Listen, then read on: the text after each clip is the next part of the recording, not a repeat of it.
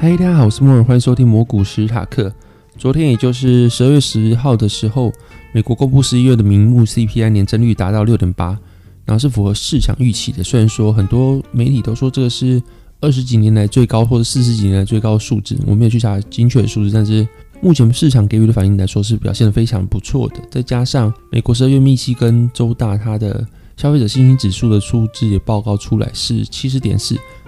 比起预期六十七点一高上非常多。那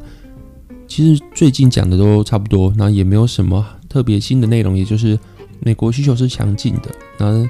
目前通货膨胀虽然说还在维持高点，但是看起来是可以受到控制的。那昨天的标普五百是收到新高，那纳斯达克一百指数呢也是收在当天最高的位置。那我自己也是持续干多，至少回到明年的农历年前再去做其他打算。那目前看起来的话。因为十二月十四号是 FOMC 会议，那美国他们的规则是在会议前的第二个周六开始到会议完的周四，Fed 成员是不能对外透露任何资讯的，也就是所谓的缄默期。那 FOMC 会议是十二月十四到十五号，所以说他们缄默期就会是十二月四号到十二月十六号，也就是现在开始，他们基本上是不能够做任何发言，直到下个礼拜五。那所以这些这时候我们是听不到有其他的 Fed 的官员去出来放任何的消息的。那所以说，刚刚那两个数字就是，可能是市场对于 FOMC 会议或者是官员们的立场，或者后续会出来的，就是十月十五号之后或后续会出来的发表跟政策，做一些揣测的动作。因为可能通膨可控，然后消费者信心又强力的情况下呢，可能代表的不会是缩紧购债的步调。因为大家知道，缩紧购债步调加速，可能是势在必行。在过去 Omicron 刚出来的时候，我有想说，说不定 Fed 会因为 Omicron 刚出来。然后对于他们缩减购债的步调会稍微放缓，或者稍微有点迟疑，但显然并没有。在那时候，对一个未知病毒都没有的情况下，后续发现 Omicron 病毒它其实没有那么可怕，它重症率不高，感染力高的话，可能会把 COVID-19 带向一个类流感的情况。那那时候不去讨论缩减购债步调是不是要放缓，现在讨论的话，其实反而是非常奇怪的事情。所以说，缩减购债步调在我看来应该是势在必行。而且是它的速度会加快的，大概可能会在明年三月左右就去完成。那现在市场已经把预期放在另外一个议题，就是升息的部分，就是什么时候会升息，明年会升几次息，升几码。现在是大家比较在意的是这个问题。不过目前看起来，就是美国的经济成长复苏跟通货膨胀都是得到控制，而且是好的方面。那我们如果不把目光放在就是通货膨胀或是费的资产负债表上面的话，那我们就是放在聚焦在经济成长是不是有办法去维持目前的高估值，而且还继续可以往上去前进。我们看到现在市场上很多中小企业呀，或是很多股票，你会发现它的财报开出来是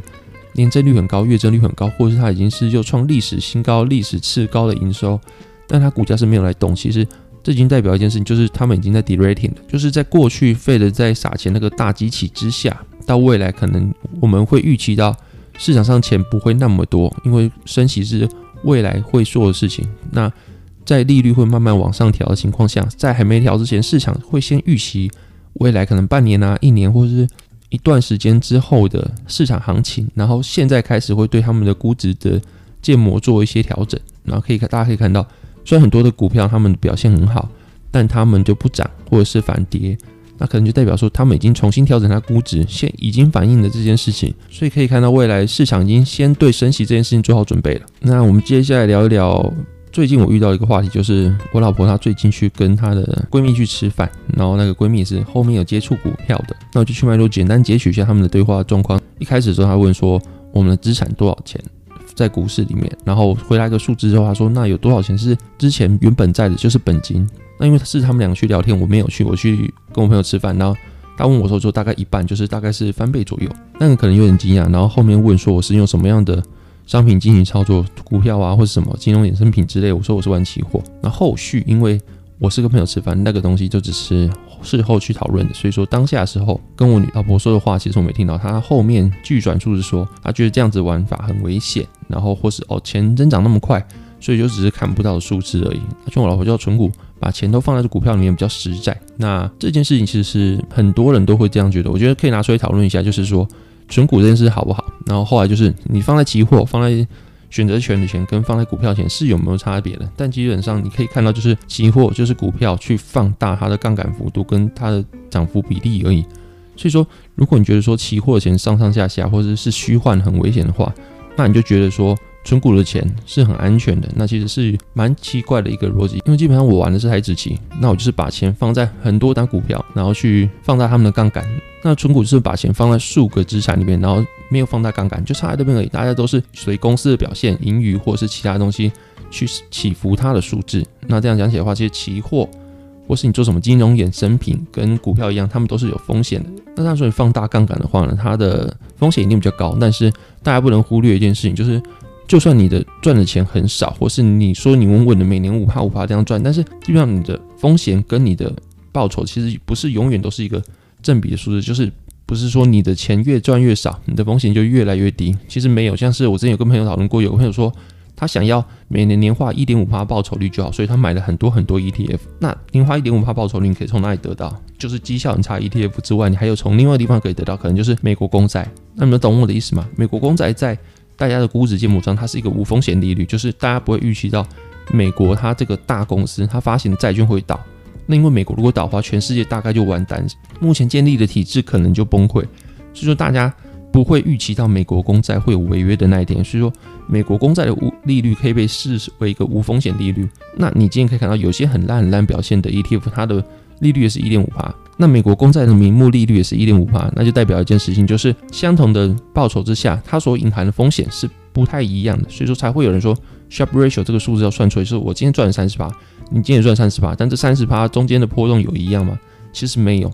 那这个事情也可以连接到我之前讲，就是。波动不代表完全的风险，只是风险没有办法被那么容易的量化，所以大家会用 s h a r p ratio 来算一下风险大概是什么样子。那就像我讲一样，你的标的赚的少，不代表说你的风险少，有可能它只是表现的不好，但是回调的时候大家还是会一起吐一样的趴数出来，这是有可能的。报酬不代表风险，报酬高不代表风险高，报酬低不代表风险低，更何况你要看的是你的报酬是从哪里来的。那我们都知道，一个股票市场它所的所得。它会分成两个部分，一个就是贝塔，就是大盘给你的涨幅；另外一个就是阿尔法，就是你超越大盘所得到的涨幅。那一般情况下，如果你开杠杆开两倍去买大盘期货的话，那理论上啊，就是假设如果那一年的大盘它是涨八趴好了，那你得到十五点多趴，接近十六趴数字应该是合理的。那这十六趴数字，你比大盘的八趴已经多了八趴，那这八趴还是贝塔，因为你是放大它的波动去得到这个数字。那所以说。这种得到的钱就是贝塔。那如果你今天是选个股选的很好，那你选股票去打败大盘的，那你今天得了十二趴好了。那大盘八趴情况下，你有四趴是阿尔法，所以说你的赚的钱会有贝塔跟阿尔法去得到。那你如果今天要看风险，你也要看的是你赚到的钱是从哪里来，是阿尔法得到还是贝塔得到的？这种事情都可以拿出来讨论。那虽然说这讨论出来会得会需要蛮久的时间，但是你看一个人报酬，你要看看他的报酬是从。哪个地方去拿到的？那这个地方拿到之后，它 s h a r p ratio 是多少？如果你全部都从贝塔去拿到的话，你跟大盘 s h a r p ratio 一定是差不多的嘛。那如果你是那种 Alpha 去拿到的话，你要看一下是你的 s h a r p ratio 是不是会比大盘要多，还是比大盘要低，然后去预测它风险。我觉得这是合理的。但在这个情况之前，觉得它的收益高，就是因为它的铺险高。那你收益低，就代表你的铺险低。他的想法是没有任何知识背景可以去支持的。那之所以为什么我觉得？我自己的这一派是不纯股，我知道群主很多人是纯股派或是怎么样，然后很多老师也都是纯股派。那我自己不纯股原因是因为我觉我呢最近有看到绿角一个文章，我觉得还蛮好，我去跟大家分享一下。就是如果你在一九七零年的时候，美国道琼就是美国最大三十只成分股里面，我们看到有一只伯利恒钢铁，它是当时美国最大造船公司，也是第二大钢铁业者。那那时候在第二次大战期间，美国的很多钢材像战舰啊那些都是靠这间公司去生产。然后另外一个就是克莱斯勒汽车，就是大家都知道很有名的汽车，在当初那个年代，汽车绝对是新兴产业。那后续还有进军欧洲，并并购了很多很多的业者。那另外就是柯达，老一辈人可能对柯达这个品牌一定非常有印象，因为那时候它就是那边的摄影领导品牌，也是非常红的产业。那后来发生什么事情？如果说你在一九七六年的时候你要存股的话，它是零零五零，就像有点像现在的零零五零的成分股，都是那个市场的巨头，像柯达，大家全世界都知道。那刚刚讲钢铁公司也是持续供应给美国产业的。那克莱斯勒汽车也是享誉国际的汽车。那这个情况下，如果你要存股的话，你绝对会把这三个当做标的之一，因为他们报酬很好，然后配息稳定，或者是他们成长也是持续在成长。可是后续那三个看起来非常好的存股标的的表现怎样？像是伯利恒钢铁，它在二零零一年破产。那克莱斯勒汽车在二零零八年到二零一零年，美国汽车危机中重挫，然后在二零零九年的四月三十号申请破产重整。那刚讲到柯达在二零一二年因为数位拍照的兴起，所以说被淘汰，最后也是申请破产。然后所以说你可以发现一件事情，就是再怎么好的一个产业。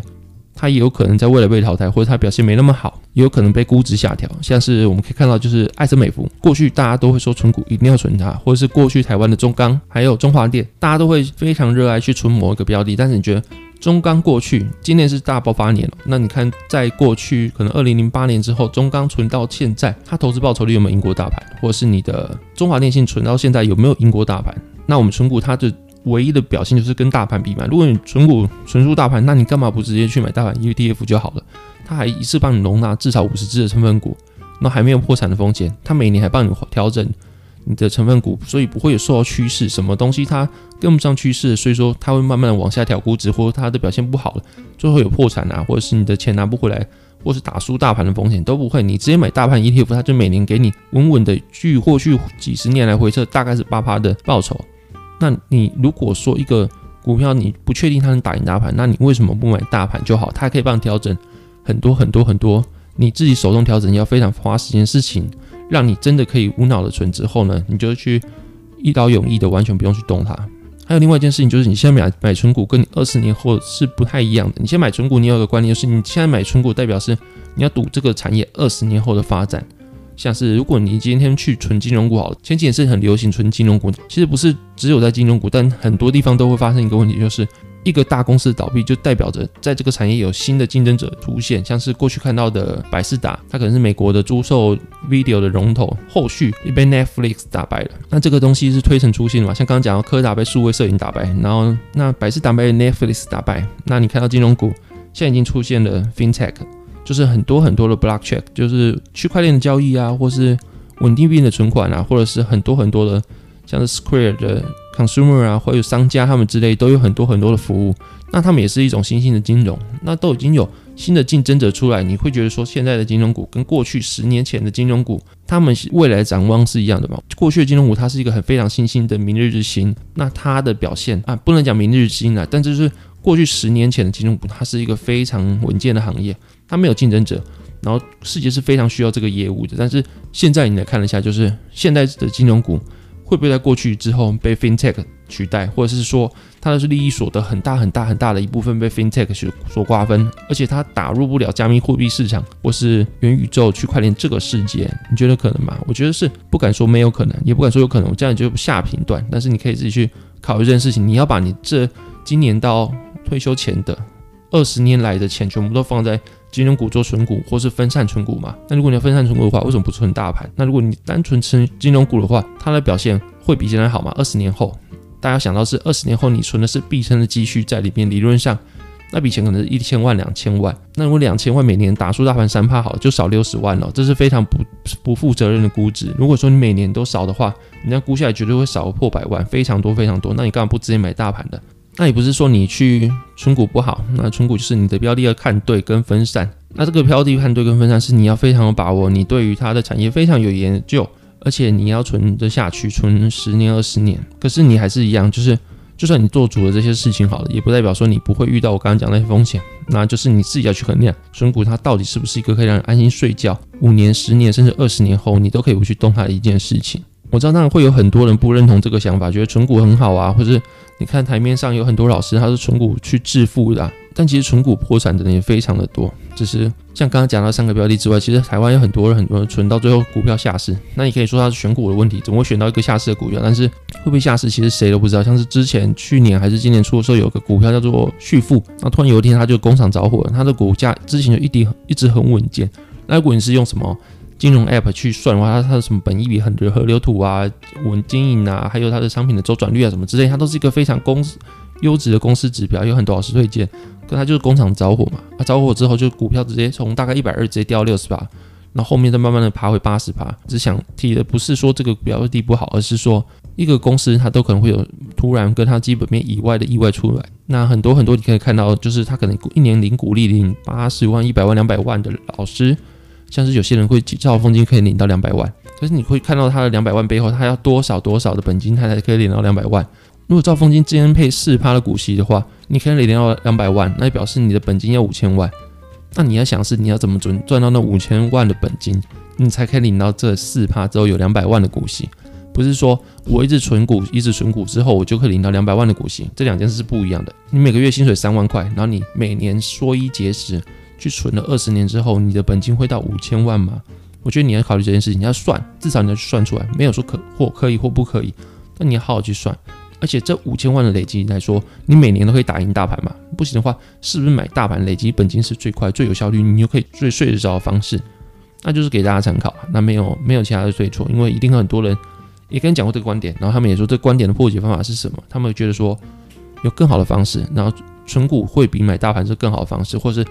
如果你真的很有能力去做当冲，你有很能去做波段操作，你有很能力像是很多方式的话啦，就是你如果你很多方式是不需要让你去做指数化投资，那你认认为你自己可以打赢大盘，或者你行之有年的都打败大盘的话，那我觉得你就照你的方式。那如果你真的只是一个求安稳，就是你的钱想要存那个不会不见的地方，然后每每个月就是正常工作，然后生活。然后退休时候有一笔